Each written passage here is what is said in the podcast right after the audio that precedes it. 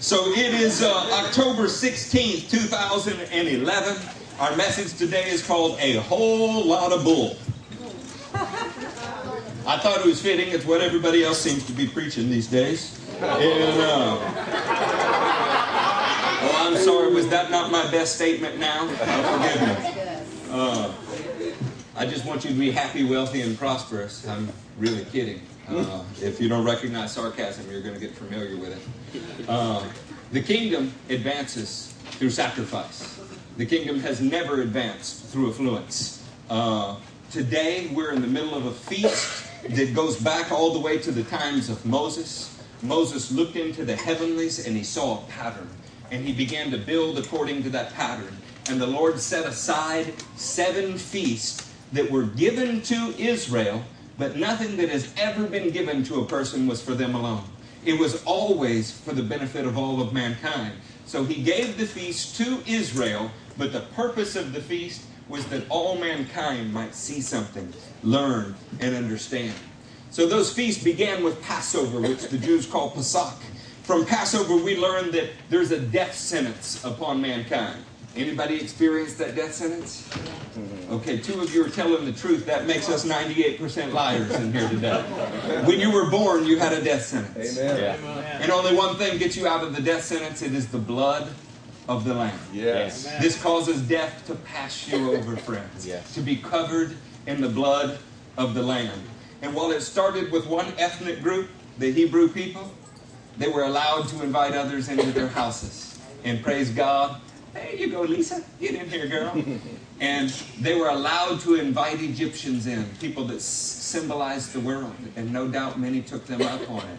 There have always been other people grafted into the first people group that God started. He has to start somewhere, friends, which begs the question what is He trying to start in your life?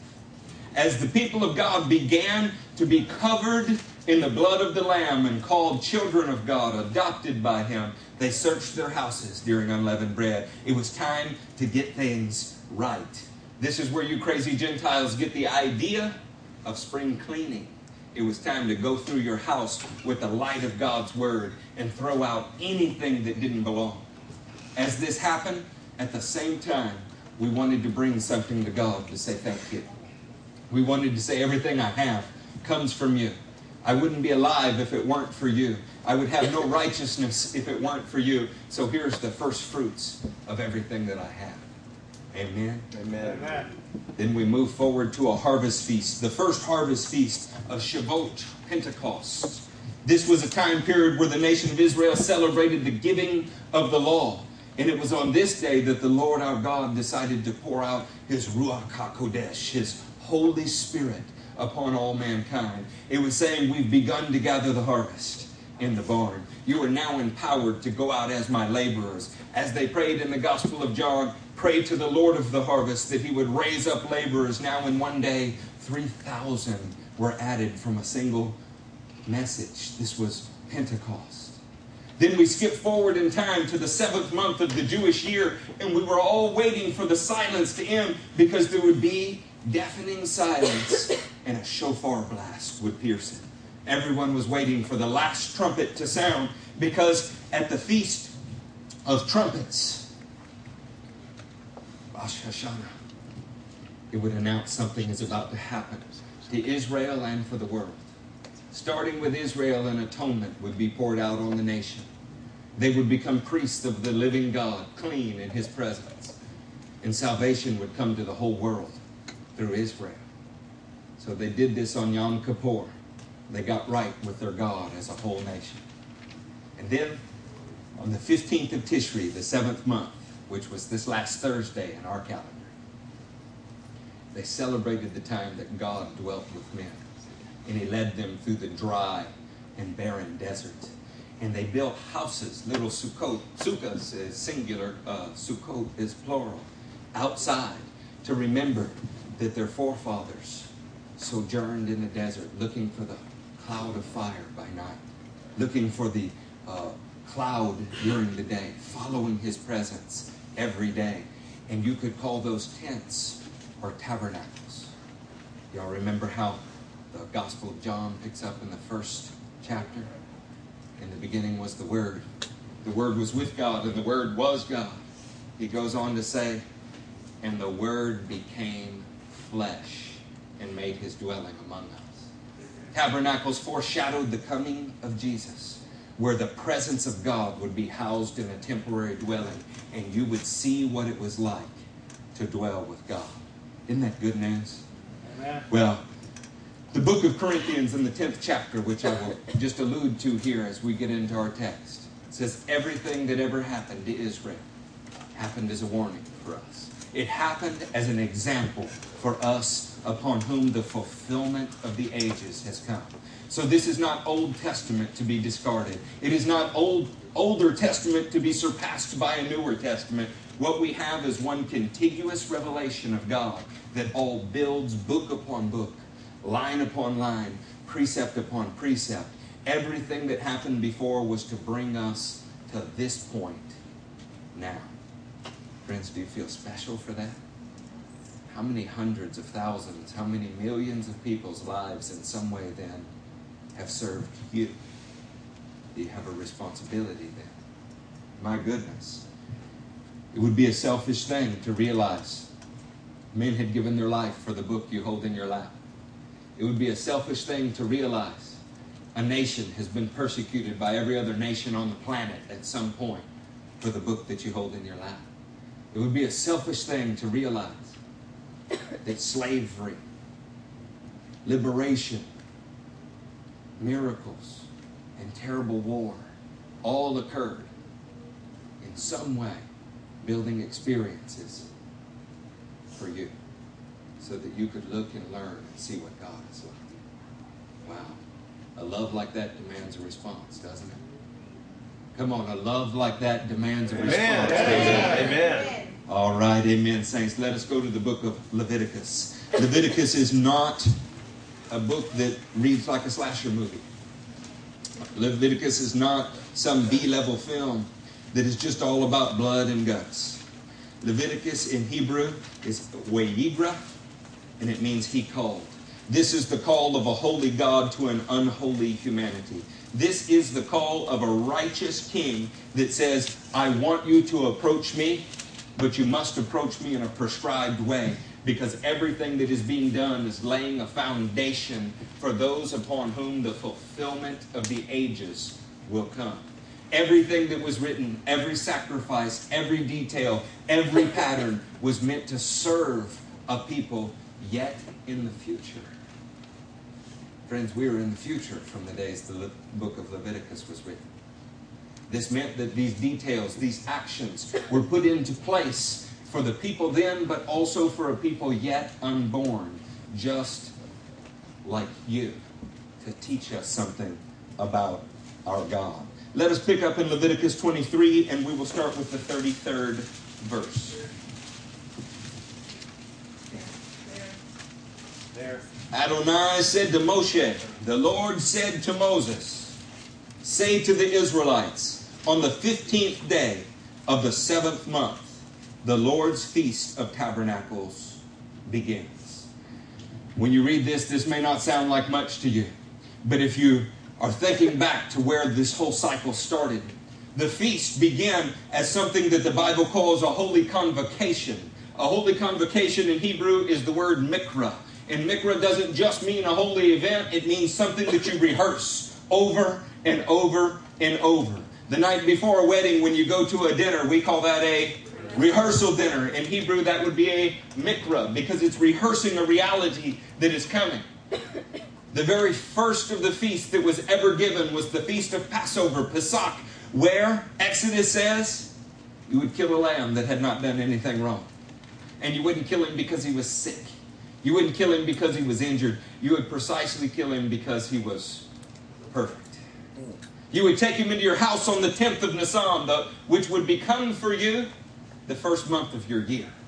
And when you took him into your house and all of your children got to play with him and you got to put your hands on his head so that you had some identification with him on the 14th of Nisan at twilight, his blood would atone for your need to die. It would cover your house in his blood. Would you remember that if you were a little kid the first time it happened? When that goat cried out and it sounded a little bit like a baby, the lamb cried out and it sounded a little bit like a baby, would you remember that? Might you somewhere in your spirit say, It's not fair? Yes, this is the crucifixion of Jesus. It is not fair, but it is necessary. Because there is a holy God that is calling to us. He is calling, and there is only one way to be made right with.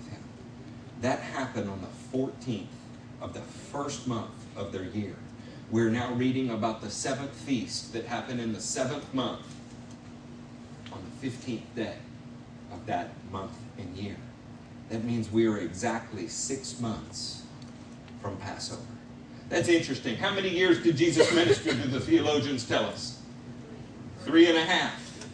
Wow, if it if he died at Passover then, when did his ministry have to start? Oh, three and a half, Brandon. That would be tabernacles.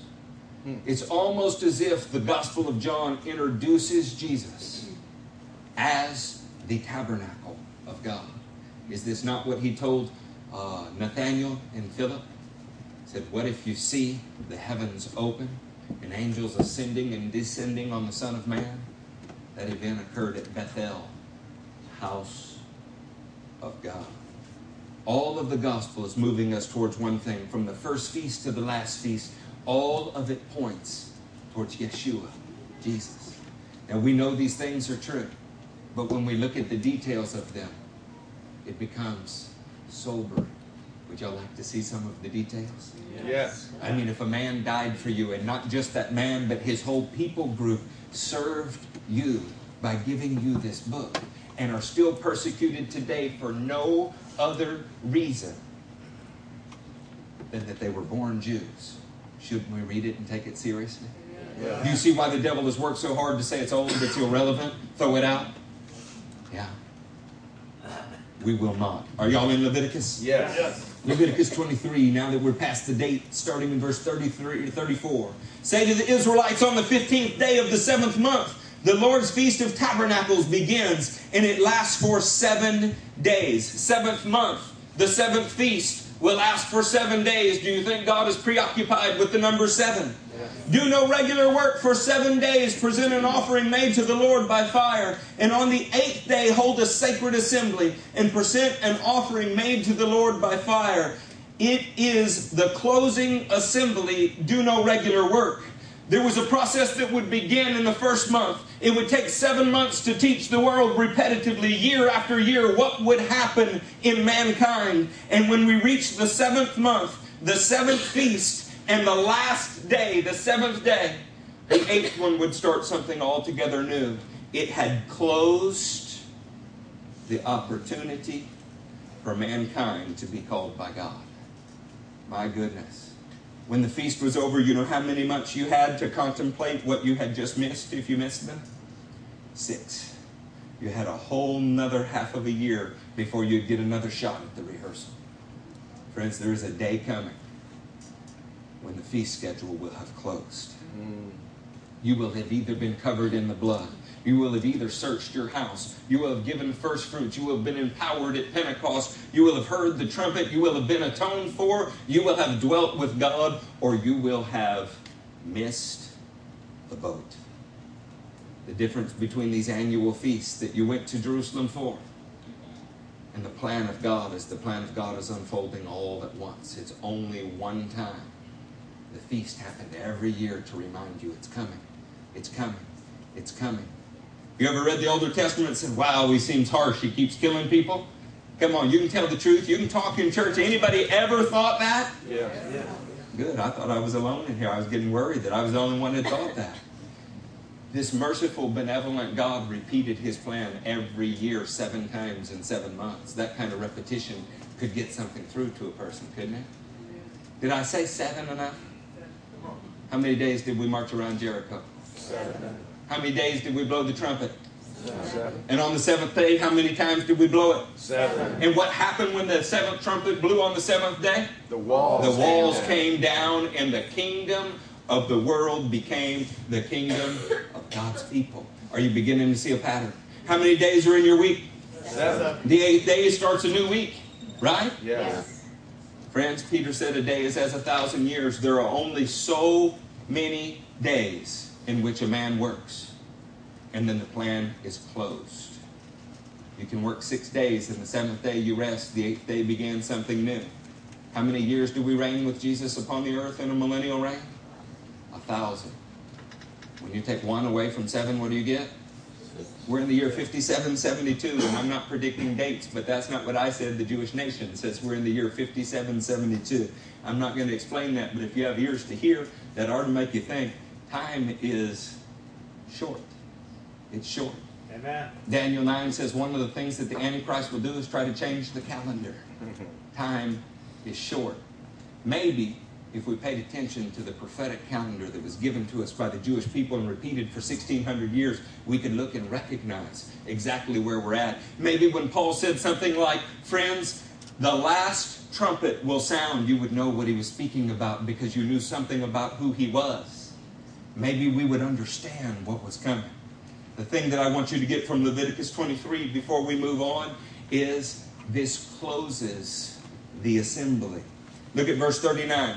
So, beginning with the 15th day of the seventh month, after you have gathered the crops of the land, when we reach the end of this feast, we have reached the end of the harvest. There is no more gathering. This is it. We started it at Pentecost. We started it in the third month of the year. In the seventh month, summer is over. Winter is upon us. Darkness has come when no man can work. It is finished. It's a disgraceful son that sleeps during the harvest, and yet the American church crosses its arms while the world goes to hell in a handbasket. How can we do this? Come on, there is a caste system in the heavenlies, friend. Did you know that? There's a caste system in the heavenlies. Well, we're Americans. We believe in democracy. I was in India. I've seen what a caste system is there. It's yucky. The rich are at the top of it. The very, very, very, very, very poor are at the bottom of it. There is no way to go from the bottom to the top. That same caste system exists in the heavens, except it's turned upside down. You read the parable of the rich man and Lazarus and tell me I'm lying. You read Mark 10 and tell me I am lying. It is the poor, it is the outcast, or it is those who are oppressed, hurt, widows, orphans. They're at the top of God's thoughts. For the rich, it is very hard to enter the kingdom, the Bible says. We're being warned, saints. We're being warned by a benevolent God who loves us and desires that all men would be saved. We're going to celebrate the festival to the Lord for seven days. The first day is a day of rest, and on the eighth day, also a rest. On the first day, you are to take choice fruit from the trees, a palm fronds, leafy branches, and poplars, and rejoice before the Lord your God for seven days. Did we get seven enough? In the seventh feast, the harvest is complete. If you're taking notes, you might write down complete harvest. One of the things that Tabernacles teaches us is that the harvest is complete. There is a day in which you cannot be saved anymore. There is a day in which the Almighty, benevolent, merciful God says, Enough is enough. You either came to me or you did not come to me. How many people have you heard say, I will get saved later? I'll get my life right tomorrow. I'll get my life right once I've done these things. Jesus himself said, You fool, your very life may be required of you this night. So I don't feel like I'm going to die soon. Even if you were living and we reach the end of the harvest, it is the end of the harvest. Does this frighten you for anyone that you know? It frightens me for some people that I know. I become scared for them. But then, again, don't we have a very great responsibility? Why go evangelize the world? Because if you don't, they're on fire already. Why go tell the lost about Jesus? Because if you don't, you will be guilty of having found the most amazing thing on the planet and not caring enough about your fellow man to introduce them to it. Why go evangelize? Because at some point the harvest is complete. And Jesus called workers into his vineyard. And whether you came in in the first hour or the last hour, he promises the same wages, but everyone must work. This day, we have an argument about whether faith and deeds are separate things or together things. And our theologians have parsed words and fought about this. If you trust God, you work for Him. If you do not trust God, you do not work for Him. No amount of work would ever save you. You work because you're saved. It really is that simple. So, all of us in here that say we trust God, how are we doing with our time theft? Come on now, if this were a business, if I was a boat captain steering the ship up here, and all of you were employees, what did you do today? What did you do this week? We have a church that has impressed itself with all that we've acquired. We've impressed ourselves with all that we have learned. And the problem is, our great learning has wiped away our obedience. Let me ask you something. When you were first saved, did you know more or less than you do now? Less. Less. Now ask yourself, did you witness more or less than you do now? Wow. Why don't we do this? Let's pick up the topic a little bit. Let us go to Deuteronomy 16. That way I have a church next week to preach in. Huh. Come on, bro. That really is a joke. The truth is, I would preach in the parking lot. There. Some of you have been with me in those parking lots. There. In Deuteronomy 16, let us pick up in the 13th verse. Celebrate the Feast of Tabernacles for seven days after you have gathered the produce of your threshing floor and your wine press. We celebrate when the work is done, friends. We do not celebrate before. is the harvest complete? Do you know anybody that needs to be saved? Yes. You know some people that need to be saved, then why are we not working? If we know there's work to be done, why are we not doing it? Say, well, I just didn't feel led, you know? Do you really think that answer is going to pass?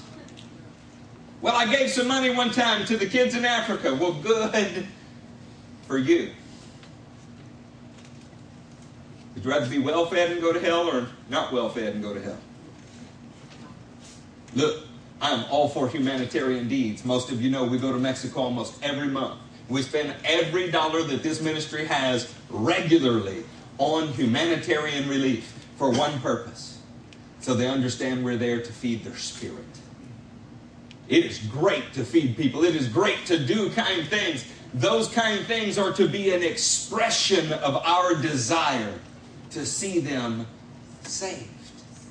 To see them saved. Somewhere along the way, the American church has lost its passion for evangelism so that 98% of all missions go anywhere other than the Muslim world who needs Jesus as bad as any people group ever has. If you cared about the Jewish nation, we would evangelize the children of Islam because when they fell in love with a Jewish king, they would stop hating Jews. You want to solve the world's problems? It's always done through evangelism. Now, I'm not putting notches in your belt here today. I'm certainly not trying to pick on anybody. I'm picking on me. We had to stop and think who in this church is here because I shared the gospel with them. Would it be a long list or a short list? Now let us think about those who are here because you shared the gospel with them. You shared your life with them in some way. Did you just get them here and drop them off like a kid at a daycare? Hmm. Or do you see it as your role to interact with them in some way, to dwell with them in some way, to love them and share your life?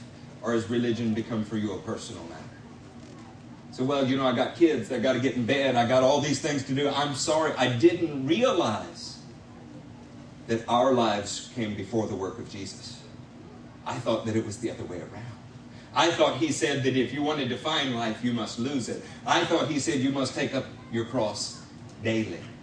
Are you beginning to feel something here, saints? Yeah. The heart of God is for the lost. The Feast of Tabernacles is a signal. It's like a flare that goes up in the air and says, in the seventh month, it is over. That means there's only so many hours of daylight in which a man can work, and we must work. Celebrate the Feast of Tabernacles for seven days after you have gathered the produce of your threshing floor and your winepress. Hear this. Be joyful at your feast. You, your sons, your daughters, your men servants, your maid servants, and the Levites, and the aliens, the fatherless, and the widows who live in your towns, for seven days celebrate the feast of the Lord your God at the place the Lord will choose. For the Lord your God will bless you in all your harvest, in all the work of your hands, and your joy will be complete. complete. You know, these days, the way to build a huge church and the way to sell a lot of books is number one, to get a prettier pastor than you have. Then, number two, stand next to him a woman almost as pretty as this pastor's wife. And then, together, like Ken and Barbie, you put their picture on the front of a book and you tell everybody every day can be for you just like Friday. Buddy, it is kids in a candy store. This is all we have to do health, wealth, prosperity. Jesus is about your happiness. The gospel is about you. And when we do this, everybody loves it. They love it and they flock to it.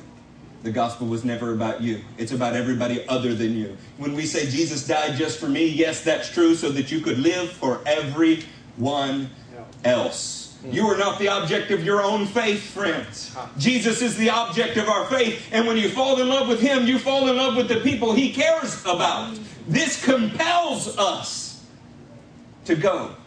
Because Tabernacles tells us your joy will be complete when you have gathered the harvest. Do you really want to be happier? You want to throw away your Xanax? You want to get rid of our Christian psychologists? Go evangelize. Yes. When you see people born again, when you see the change in their life, when you see someone who is dead come to life, you will get excited and their life will get on you. Yeah. You sit around and theorize about it, cross your arms, smoke your pipe, debate it. Yes. And you will die slowly. Friends, a dry, dead religion is not what Jesus died for. He took 11 people who were ill equipped by the world standards, but very equipped by the king's standards because they knew what life was like, and life was in giving it away. Life was in dying for your brother. Life was in serving everyone.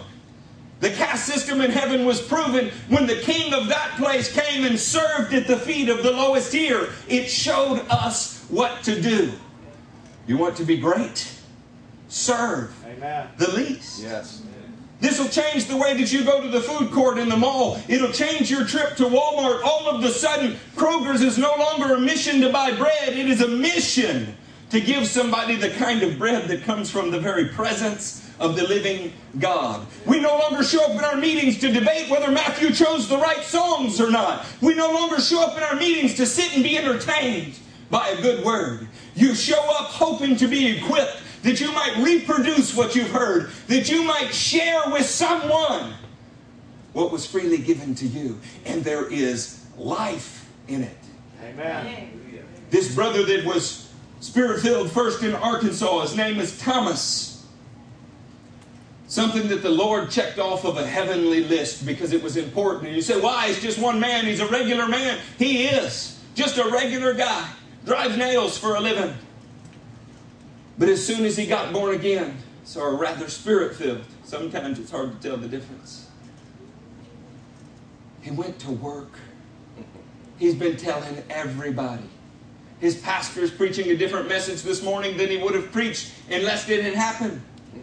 The youth in his church are acting differently than they would have happened because when you get the power of God, you want everybody to have it. Yes. You are so full of it, it's contagious. It gets all over you. Amen.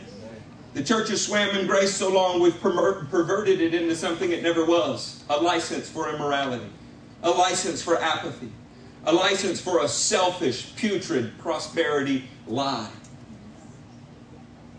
You want to be blessed in your harvest? Blessed in your harvest, blessed in your harvest, then your harvest needs to be about other people. That's how you get blessed in a harvest. Mm. Otherwise, a rich Mormon is going to show you the way to the gospel. Mm-hmm. Friends, I want the real thing. I want you to have it. The truth is, I can teach you about every feast in great length. We could stretch this service into 12 hours, and I would not have a problem with it. I love it. I debate the finer points of anything that you want in the Word. I've spent my life in it. But if all of our preaching, all of our teaching, all of our worship, all of our hope to inspire does not result in you working outside the church, then it's for nothing. We form this ministry with the axiom perform out there what you have practiced in here. But along the way, it is so easy to get comfortable. Tabernacles was a way of putting the world on notice.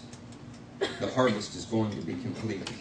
This is how you get complete joy, is working in the harvest. Keep your finger in Deuteronomy. Turn with me to John 15. Everybody breathe a sigh of relief. We're going to the New Testament. There. All right, now that you feel relieved, we're going to go right back to the Older Testament. Are y'all in John 15? We are. Getting there. In John 15, look at verse 7. If you remain in me, and my words remain in you, ask whatever you wish, and it will be given to you. Everybody believes this is the inerrant word of God. They believe in things like uh, plenary verbal inspiration. They believe that this is the actual dictated text of God and do not believe what it says. The religious will fight you for the fact that this is the Word of God and then get mad at you when you tell them what they call the Word of God actually says. If you are asking and you're not getting, you are asking for the wrong things. But let me ask you are you asking for Lamborghinis or are you asking for a hundred souls? Are you asking for something you can spend on your selfish desires? Or are you saying, Lord, the harvest is small. Raise up somebody, somebody who will work with me and we can give you a huge harvest. Lord God, help me, equip me, open my mouth that I might speak your word. Where are your desires? Yes. Friends, if you are sitting in a church that does not preach these things, I'm not saying go to my church. We can only fit so many here, and I don't like building. But what I am saying is, you better be with like minded people that their undying passion is for the Lord. Because if your undying passion is not for the Lord, then it begs the question what is it for? What is it divided with? When you answer that question, you may have found your idol.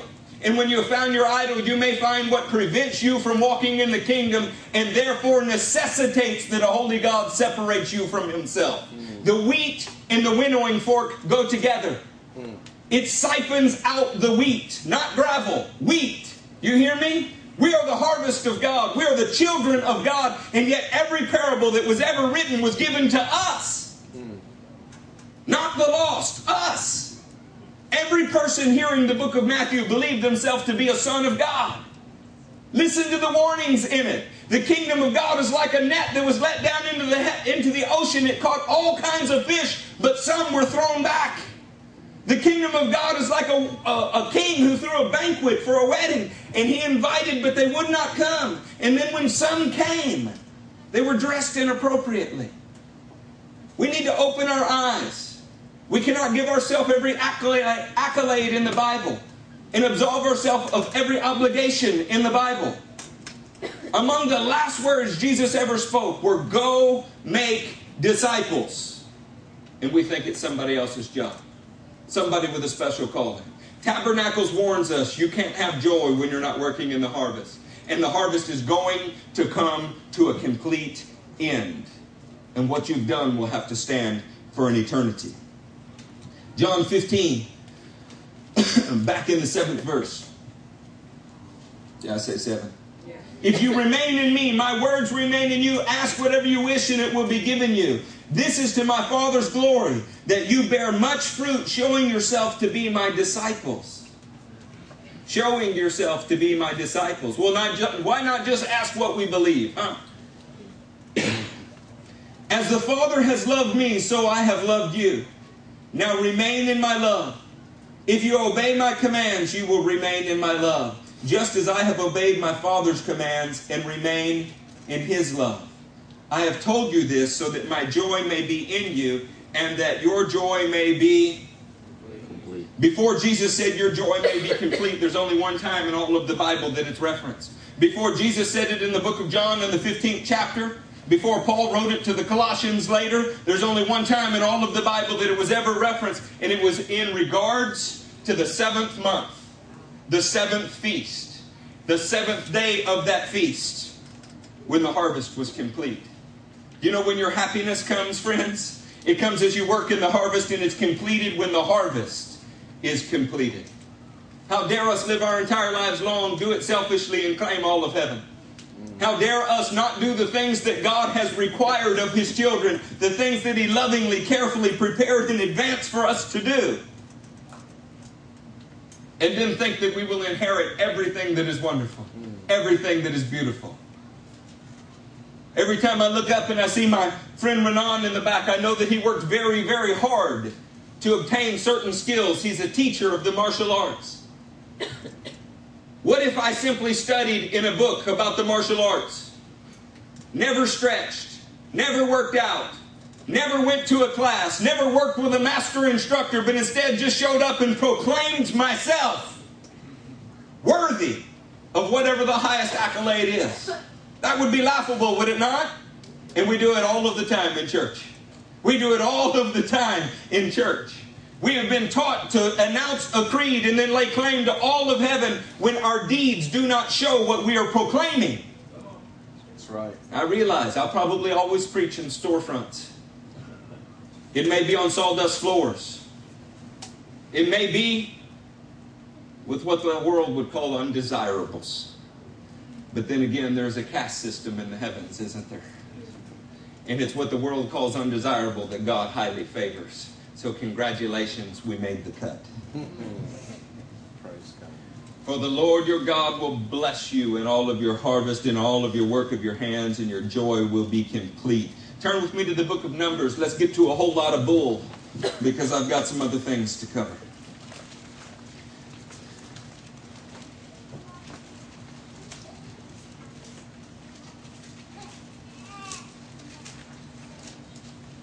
There.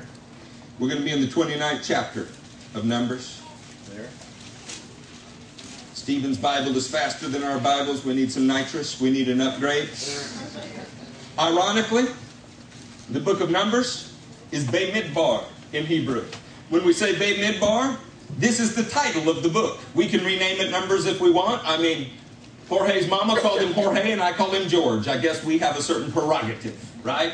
We can do whatever we want, but when we call the book Numbers, what do you think of? Numbers. In Hebrew, of course, Bamidbar means in the desert. Because when we go from Genesis to Exodus to Leviticus to Numbers, if Leviticus Vayikra means he called, and Numbers Bamidbar means desert, it means that he called to you when you were in the desert. Doesn't this speak a message about the living God? You were not in a good place when he found you. He did not call you because of your great skills. He did not call you because of your great achievements. You were starving, dying, dry, and in the desert when he called you, but he called you because he loves you. Yes. Amen. What book comes after Numbers? Deuteronomy. Deuteronomy, Devarim, and he gave you his word. Friends, is lost a happy place to be? No. Is it dry? Yes. Does it hurt? Mm-hmm. He's calling to them through you and demanding that you give them his Devarim, Deuteronomy, his word. Because it makes all the difference, doesn't it? When you know the truth and the truth sets you free, does it make a difference? Yes. then we need to set people free in the name of Jesus.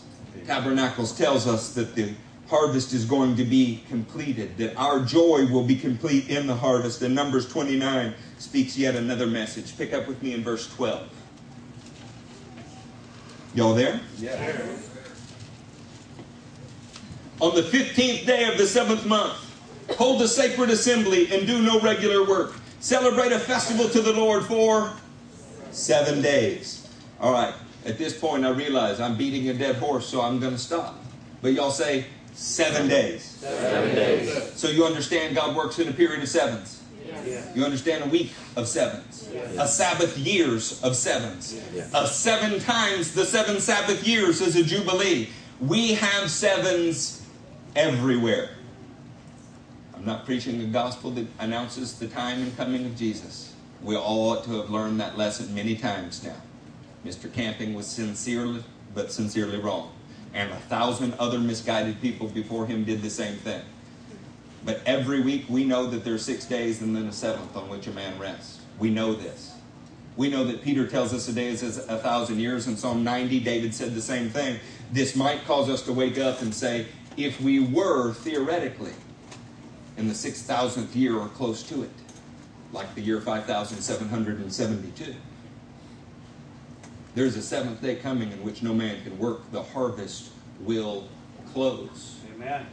I believe in the imminent, imminent return of Jesus. I'm not telling you it's 300 years away. I'm not telling you it's 30 minutes away. I'm telling you there is a pattern in the Bible.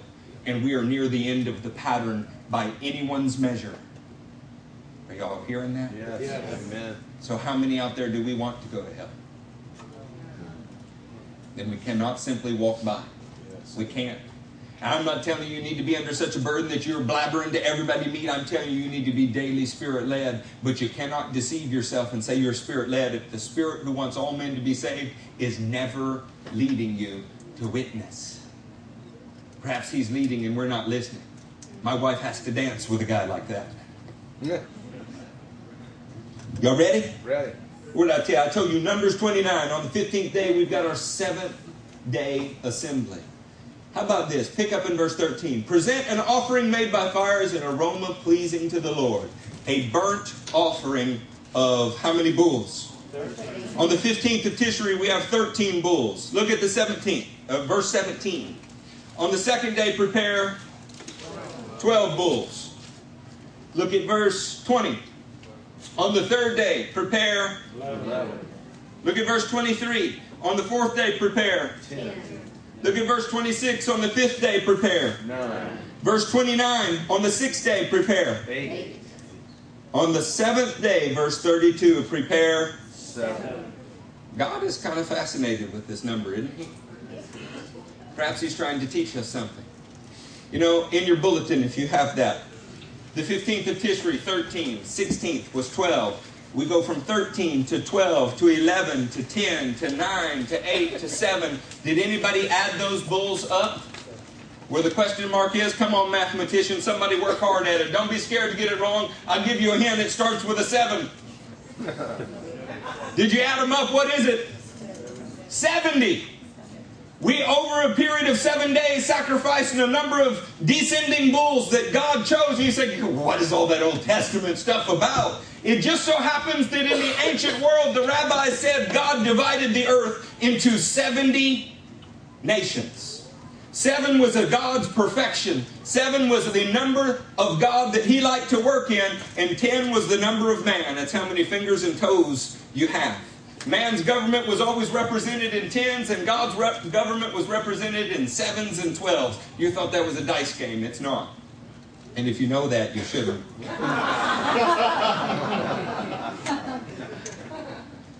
Listen, on the Feast of Tabernacles, on the seventh day, one of the last things they did was sacrifice seven bulls, bringing their total to 70. In Jesus' day, they taught something about that. They said it was never God's desire just to save Israel. Our names were written in the Lamb's Book of Life at Passover. We were sealed in it at atonement. We celebrate all of that at tabernacles, but we want the world to celebrate with us. They sacrificed a bull for every existing nation in their time.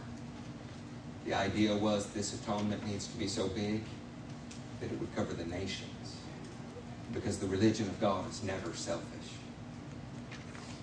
And all of our modern observance, and I love the Jewish people, I love the Messianic community even more. We focus on the number of branches that we use. We focus on how you build the structure. We focus on what bread to eat, what fruits to eat, and what each fruit represents, and we miss something in the message. The whole point of tabernacles was that God wants to dwell with all mankind, but He started with Israel. It started with the revelation to Israel that it was never just about them, it was always about everyone else. Could we benefit from the same revelation? God never saved you just for you. He saved you with the thought that it would always be about everyone else. We have to go find the 70 nations, friends. We have to. This is why the gospel says, Go ye therefore into all nations. This is why it says this. The gospel was always for everyone else. How many of you have grown up without ever seriously questioning, ever at any time questioning that the Bible was right? That was me. I can't remember a time, even long time before I was a Christian. I was sure the Bible was right. I didn't do anything that it said. but I was sure that it was right. I also claimed Jesus as Lord, long time before he was ever really Lord. But I said it because I grew up in the benefit of that assumption. But where did it come from, friends? It came on the backs of people that worked hard for it. And at some point, I had to have a genuine, real coming to Jesus meeting where it was no longer going to be lip service, it was going to be true. And the first thing that he did was say, I've done this for you, Eric, but it's really about everyone else. Equip yourself, I'm going to put you to work. I don't believe that your experience, if you've really had one, is much different if you think about it. Salvation is never selfish. There's a whole lot of bull involved. Something has to die for everybody to live. Jesus died once, he can never die again. You die a little bit to your own desires and your own will every day for him. Something must die. The gospel, by necessity, the book of Corinthians says, brings death to the giver and life to the recipient. Paul said, So then, death is at work in us, but life then is at work in you. This means that we lay down our pride. We lay down the things that we might cling to for the benefit of everyone else. Healthy churches are never based on the sacrifice of a few generous people. It is based on a generous sacrifice of all, or it is not a church, friends. Amen. If you were hanging off of a cliff, what person in this room would you want holding on to the other end of that rope? If you think long and hard about it, you might pick a man for his stature. You might pick a woman for her pain threshold, because God knows we're weenies compared to them. you might pick all kind of things, and the real truth in this is when you could look in this room and say, not a person in here would let me go, then we have a church. Who would die for the gospel? What an easy thing to say until some part of our life is required. We all promise to give it in that day. But what if he's asking for it a moment at a time? Why don't we do this? Turn with me to Zechariah 14. Easiest way to find Zechariah if you struggle at that kind of thing, like I do, you hit the book of Matthew and make a left. You know? Isn't that cool? Because we know you can find the book of Matthew.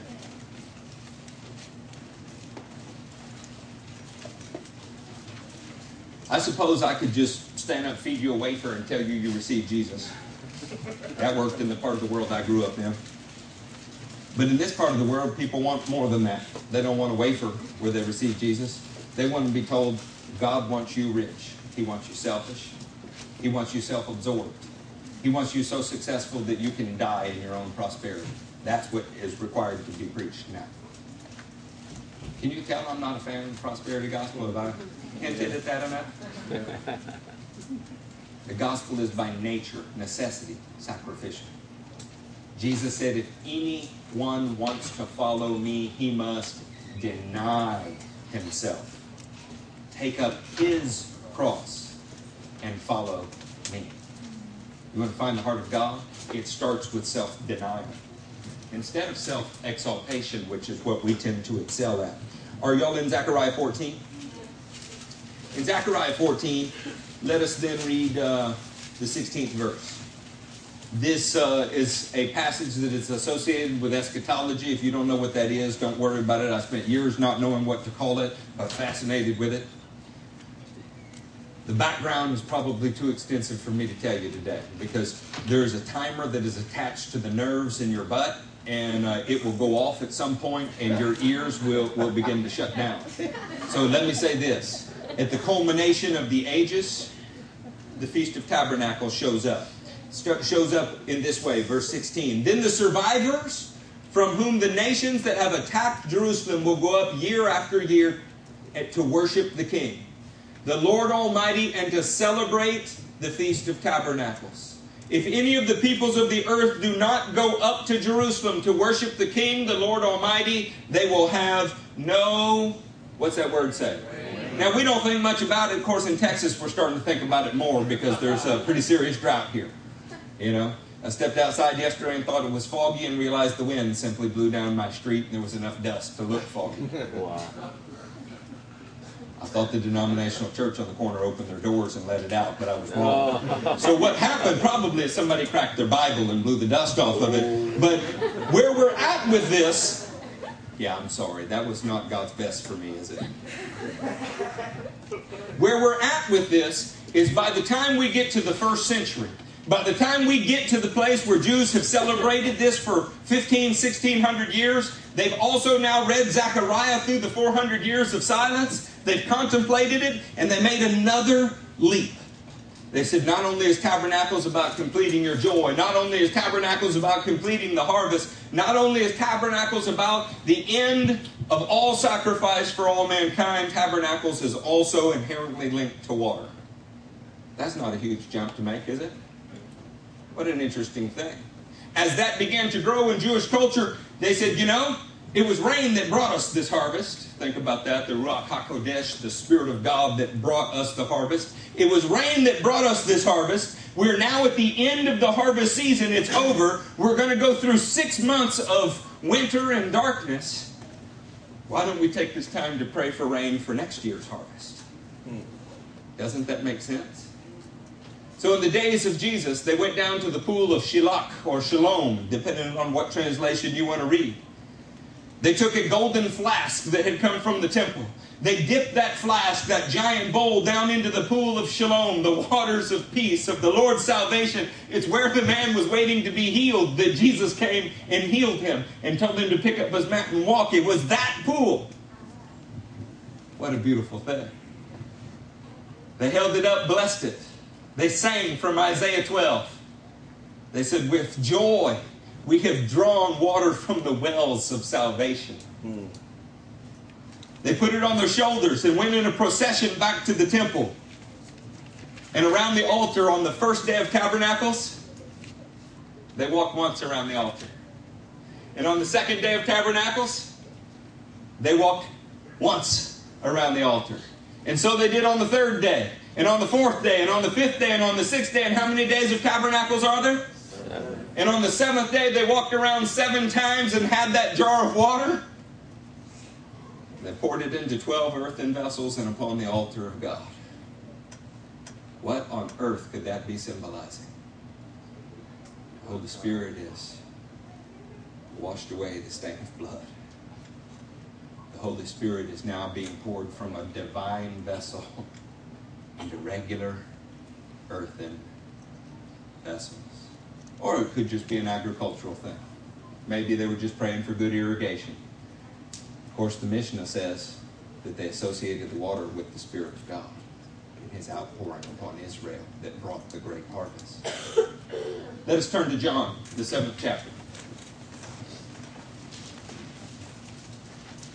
Whole lot of bull precedes the outpouring of the Holy Ghost.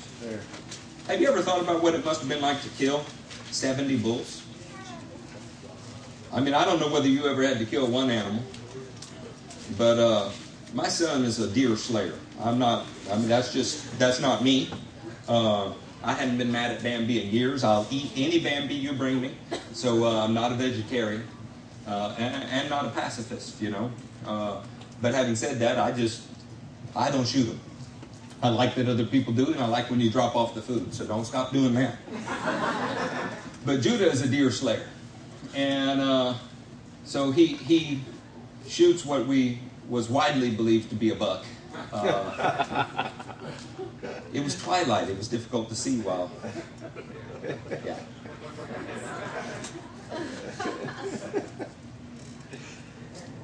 And we had to hang this thing up in a tree in my backyard.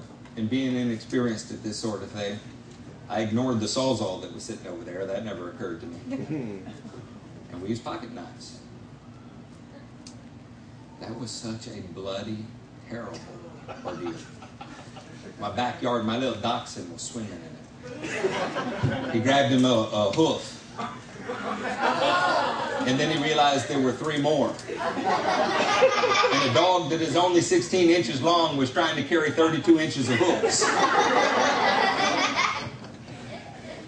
About a week later, my wife found one vacuuming under our bed. Now let's imagine it's not a 140 pound doe, and uh, I'm sure it was a buck. I missed it. Let's imagine that that's not what it is. Let's imagine that it's a 2,000 pound bull. Is it going to be more bloody?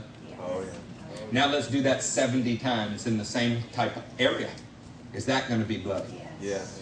It was through very great sacrifice that there was a way made for you to receive God's Spirit. And it was not the blood of bulls or goats, it was the life of Yeshua. He made a great atonement for you. But it was not just for you, now was it? The reason there were 70 bulls is because it was really for all mankind. Isn't this what 2 Timothy tells us? I mean, 2 Timothy 2, the fourth verse says that our God desires that all men would be saved. All. I'm curious, is that our desire? or do we think they should have been born somewhere else? They don't have clean water, must be tough for them. Is that really how Christians think? I have two cars, one of them's, I don't. Yeah, I guess we do. One of them's 12 years old, and one's, I'm not good at math, old. But what I would like is, yeah, Jim just said it, seven. The other one's seven years, seven and 12. Praise God, that worked great, but check it out. I'm in the top 2% of the world. I have two automobiles. Do I have any responsibility for that?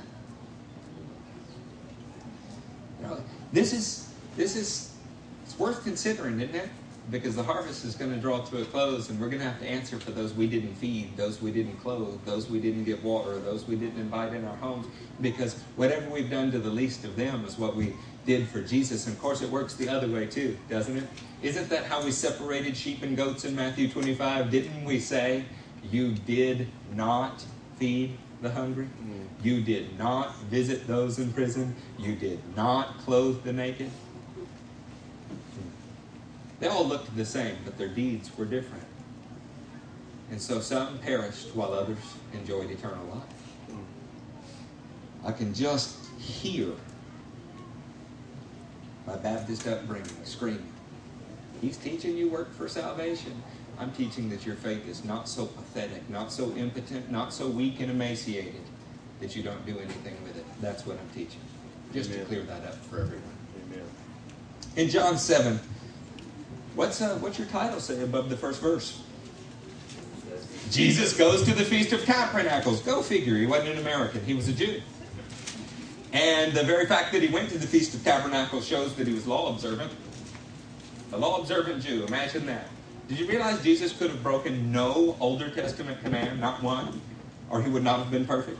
So when you look at the life of Jesus, what you're really doing is looking at a living, breathing movie of the Older Testament. So how dare us say we like the New Testament, don't like the Older? You must not like Jesus very much because it is him. Yeah, he's the substance of God, and the law is the character of God. Hmm. Okay, so we're at Tabernacles, right?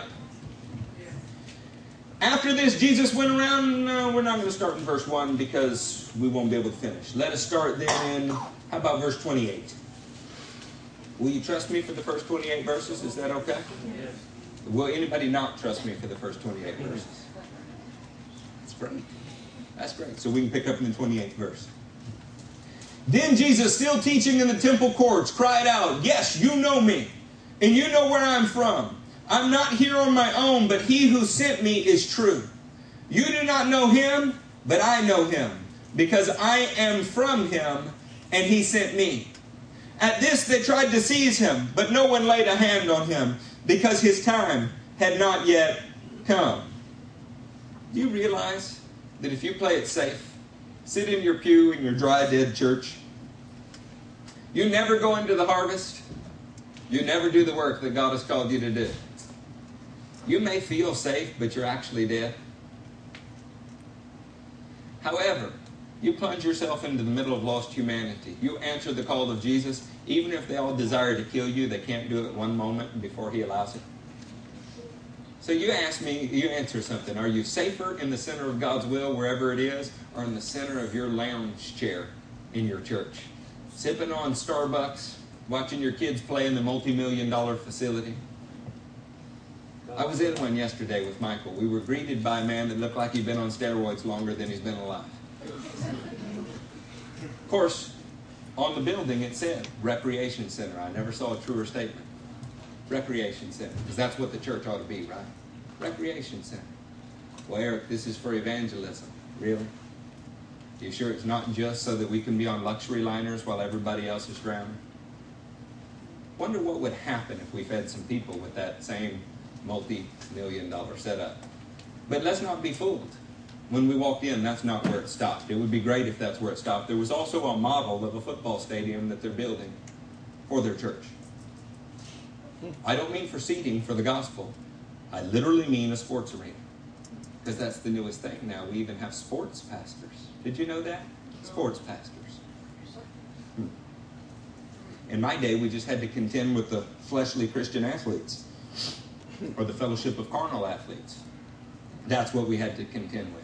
We didn't actually have sports stadiums in our dead churches. What we had were men that were full of pride that used their athletic accomplishments to leverage naive kids into praying a prayer in a moment, and then we called them saved because it looked good. Nobody was really dying for Jesus. You know how I know? I led those meetings a long time before I was ever saved, and I was that fleshly, carnal athlete. Not a person in my school didn't know my name. I won the Bible Award the year that I was actually saved, but before I was saved. My biceps were bigger than most. I could bench press a lot more then than I can now. And I was on my way to hell. But it was okay because I was an athlete and so well spoken, right? Okay, let us pick back up in the text. That would relieve some stress in the room, wouldn't it? Verse 32 The Pharisees heard the crowd whispering such things about him. Now, we better read what the crowd said. Verse 30. At this they tried to seize him, but no one laid a hand on him because his time had not yet come. Still, many in the crowd put their faith in him. They said, When the Christ comes, will he do more miraculous signs than this man? The Pharisees heard the crowd whispering such things about him. Then the chief priest and the Pharisees sent temple guards to arrest him. Jesus said, I am with you only for a short time. And then I go to the one who sent me. You will look for me, but you will not find me. And where I go, you cannot come. 2,000 years this side of the cross, we understand he was going to the Father. But look and see what their immediate concern is. Where did they think he was going and what upset them about it? The Jews said to one another, Where does this man intend to go that we can't find him? Will he go to our people scattered among the Greeks? Because that'd be bad enough to go to those Jews who live with the Greeks and teach the Greeks? Do you hear it? Religion had become so selfish, so self centered, that it actually, even though in type was correct, sacrificed 70 bulls for the 70 nations. A teacher that is amazing, who's doing miracles, and who don't they want to share him with? Those Jews who aren't right here and the Greeks they live with. Wow. Isn't that kind of sick? Mm. Tell me, shake your head, say something. Is that sick? Amen. Is it any less sick that the church comes and studies every week about the same great Jesus and doesn't go sharing with their neighbors? Is it any less sick? Amen. Maybe we have everything right and tight. Maybe our creeds are perfect, our T's are crossed, our I's are dotted, but where are the deeds, friends? Amen. Could you be convicted of, of, I mean, would you go to jail if the law said if you led 10 people to Jesus this year, you're in prison? Would any of you be scared? Well, I just don't feel led, you know. Well, maybe we need to fan into flame something God's deposited in us. I led more than 10 people to Jesus the first month that I was saved.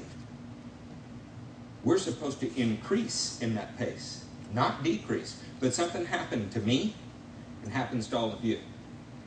We're lulled to sleep by the affluence around us, the relative ease and comfort of our lives. We buy into the idea that says, you know, everybody's pretty well okay. They know about Jesus. He beats his wife. They both commit adultery. But, you know, they go to church. It's all right. They even throw some change in the plate every now and then. We need to wake up. It, it, it's the harvest is upon us, and we are the sons that are sleeping through. A little sleep, a little slumber, a little folding of the hands. This is what Proverbs says. And poverty comes on us like a bandit. Did you know even if you're a marathon runner, in less than three weeks you lose 80% of your aerobic conditioning if you lay off? Did you know that? Mm. Now the good news is you bounce back quicker. But you lose your aerobic capacity in 21 days, even if you're a marathon runner. Friends, The church has lost its spiritual capacity because it's not putting into practice the things that we say. They're worried it's going to go to the Greeks. On the last and the greatest day of the feast, this is verse 37. This is what Matt told you during uh, praise and worship. This is Hoshana Rabbah. It means the ultimate salvation. Of all salvation, the best salvation. It's the highest day because if we waited for the seventh feast, and then the seventh feast was seven days long, and we had to wait for that seventh day. And then they're going to march around that altar seven times, and we had to wait for the seventh time. And then they're going to pour water into 12 earthen vessels and upon the altar, and that is the culmination of the feast. It is the last moment of this feast season, and there may not be another, that anyone can be saved. John 7 37 says, On the last and the greatest day of the feast, Jesus cried out in a loud voice, If any man thirst, let him come and drink of me. He was at the same time proclaiming himself God because they understood that water to be of divine origin. He was proclaiming himself the last opportunity for salvation. He was proclaiming himself the fuel for world evangelism because it was the water that brought the harvest. Have you drunk of him? And how deeply did you drink? Did you buy into the lie that Romans 8 9 says that because if his spirit's not in you, you don't belong to him, that the moment you were saved, you got all of him you'll ever get? Did you buy into that lie? Because it's been proven wrong thousands of times. And how's it been proven wrong thousands of times? Because this dumb, uneducated boy was daring enough to believe that there might be more. And when we pray, people get more. Yes. Amen. So I'm not interested in a cessation argument anymore. You know why I'm not interested in it? I've bit of the apple. I don't have to argue with you about what it tastes like. The man with the experience is never at the mercy of the man who merely has an argument. What would happen if we quit debating and we started hungering? What would happen if the people of God really got thirsty? If you got thirsty, you might get filled up. And if you got filled up, you might work in the harvest. And if you worked in the harvest, then what Romans teaches us would be true. You would be sent. You would preach. They would hear. When they heard, they would call. And when they called, the Lord would save them. Amen. This is the plan and goal of God. It's not whether there's a rapture or no rapture, whether it's pre, mid, or post. That sounds like cereal, friends. It's ridiculous. There's a resurrection of the righteous that is coming. On that we can all agree. Until then, we work in the harvest. I want to close. And I also don't want to close. We have a strange dualistic nature sometimes. I feel like you probably have the point, and yet I'd like to put a cherry on top of the sundae. What comes after John 8 or John 7? Oh, I just told you, didn't I? John 8. Many of the earliest and most reliable manuscripts do not have this passage, some Bibles will say. Sorry, they shouldn't have put that there. If the Spirit in you does not tell you that this belongs, I don't know what does. They drag a woman before Jesus caught in the act of adultery. Of course, if she was caught in the act, where's the guy, right? Because Leviticus 20 teaches you bring them both. But apparently, we're not interested in being technically precise. We're just interested in embarrassing this woman and trapping the teacher.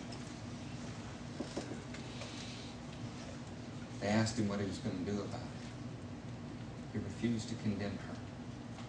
Instead, he wrote something in the dust. Jeremiah 17 says that if you reject the spring of living water,